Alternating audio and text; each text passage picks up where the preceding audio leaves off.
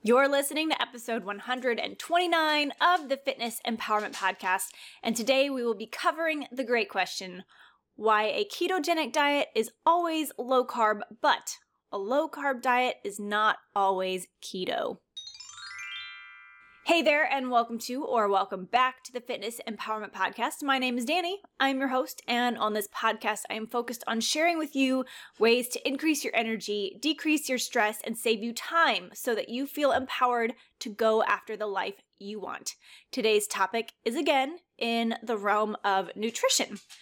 I teased this a little bit at the end of episode 128, and I believe I've mentioned this topic of keto versus low carb being a frequently asked question. However, if I'm being super honest, it's more of an FAQ on my end when I am discussing nutritional approaches with current or potential clients during their consultations or during different sessions. I often find that uh, people tell me they're doing keto or have done keto in the past or low carb has worked for them um, or you know they're doing whatever it is um, something's worked for them in the past. But once we dive into their definition of either keto or low carb their understanding of it and their actual approach we often find that their approach wasn't quite what they were calling it so, if you're curious about the questions that I ask to help clients clarify which approach is right for them, then make sure you get the freebie download for this episode by going to the link in my podcast details or show notes. Enter your name and email, and you will get this downloadable PDF direct to your inbox. Super simple. Now, really, I do find more often than not that people cut out sugars and starches and say, I'm going low carb or keto. And I do want to acknowledge that some people may, in fact, be doing just that. But also, you might just be cutting out added sugars and starches and labeling your nutritional approach incorrectly, even if you're reaching success with it. So, I definitely want to clarify for y'all I am no way telling you that your approach is not working if you are actually seeing progress with what you're calling a low carb or ketogenic approach. But you may realize after listening to this episode that your approach doesn't actually meet the traditional definitions of either low carb or a ketogenic diet. Okay, my purpose here today is simply to educate and give you the tools to make better decisions and have better discussions around your health. If you do find that after listening today you have labeled your approach incorrectly, then no big deal. You can simply start referring to your current approach as what it is. And if it's working for you or if it's not working for you, then perhaps you can make a tweak so that you're actually doing the correct approach that you want to do. So let's dive into the meat of this.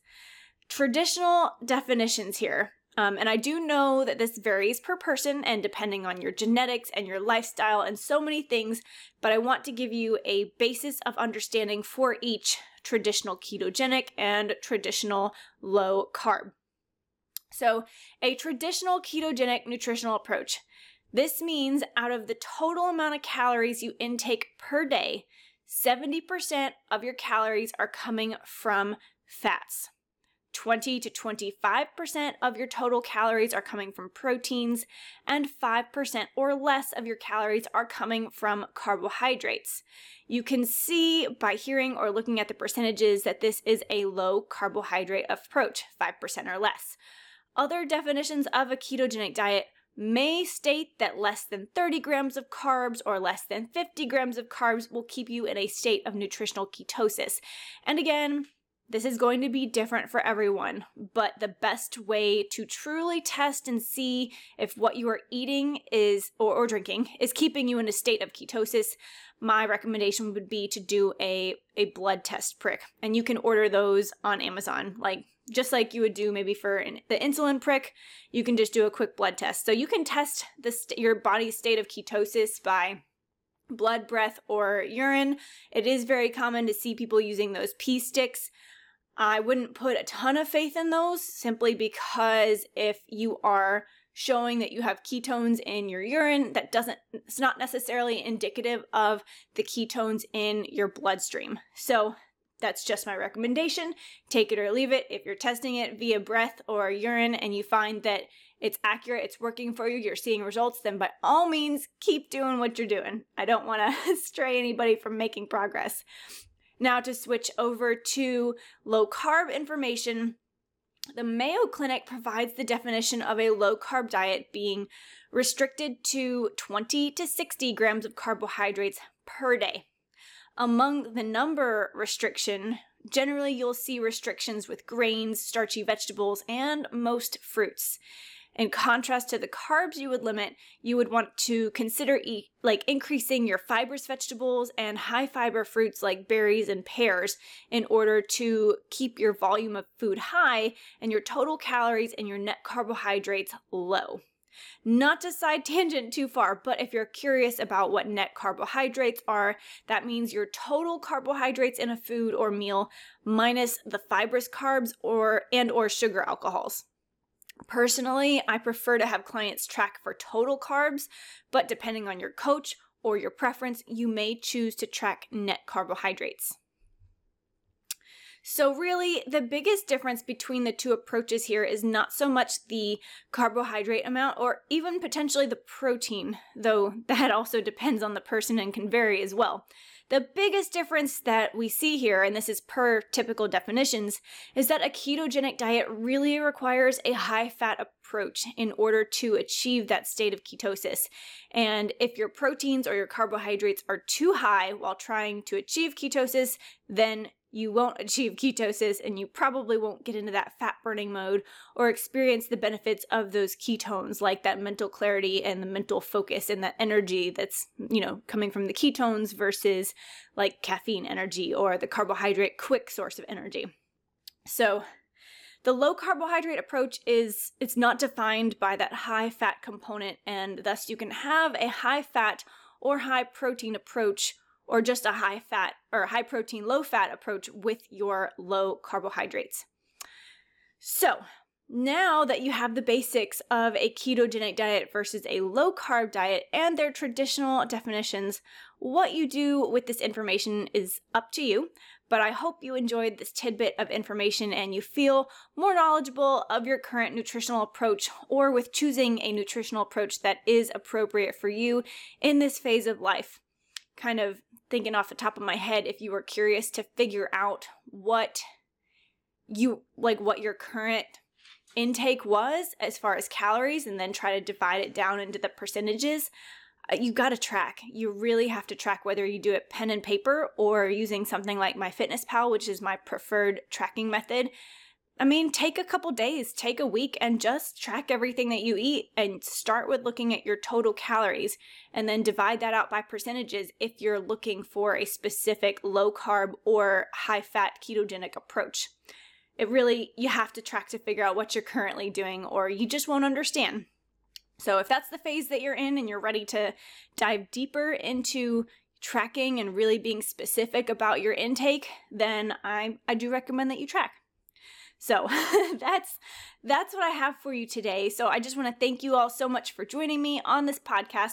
I do want to remind you again that I have a PDF freebie for you with the definitions of the ketogenic diet versus a low carb approach and a list of questions that will help you to better define whether or not the lifestyle is right for you or could be right for you in the future. I think it totally depends on your phase of life and what you're looking at as far as a long term sustainable lifestyle versus a diet.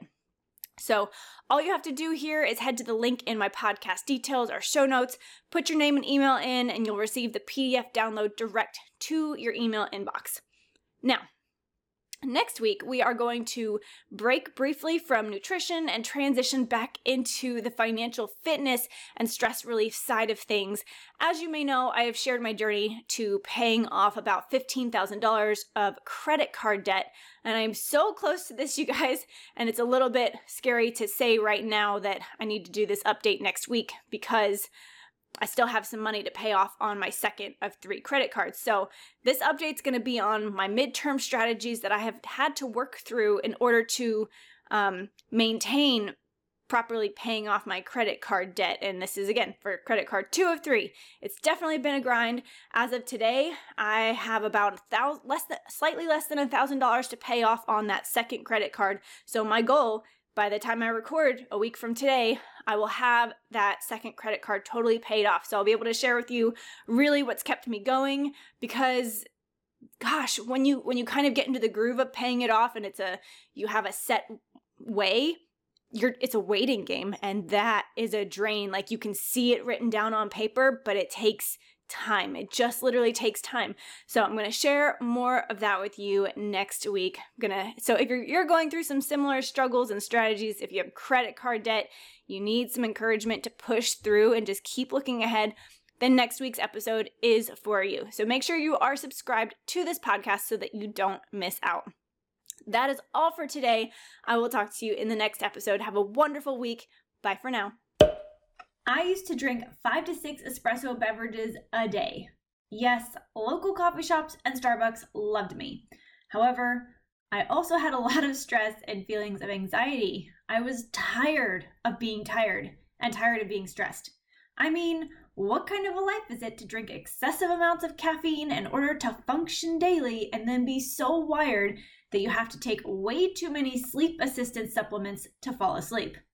So, what changed things for me? Pruvit ketones. This powder that I shake up with ice and water has given me the natural energy I had been craving. The energy that kind of makes me feel like Wonder Woman because instead of my heart beating out of my chest, I feel laser focus and mental clarity to the nth degree. Yes, it's literally insane. Best of all, I don't have to follow a ketogenic diet to continue receiving these awesome ketone energy benefits.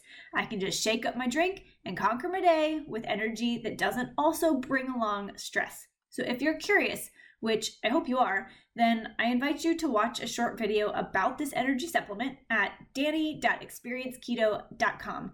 Again, that's Danye, D A N Y E, dot experienceketo, K E T O, dot com. Seriously, I don't want to go a day without Pruvit ketones.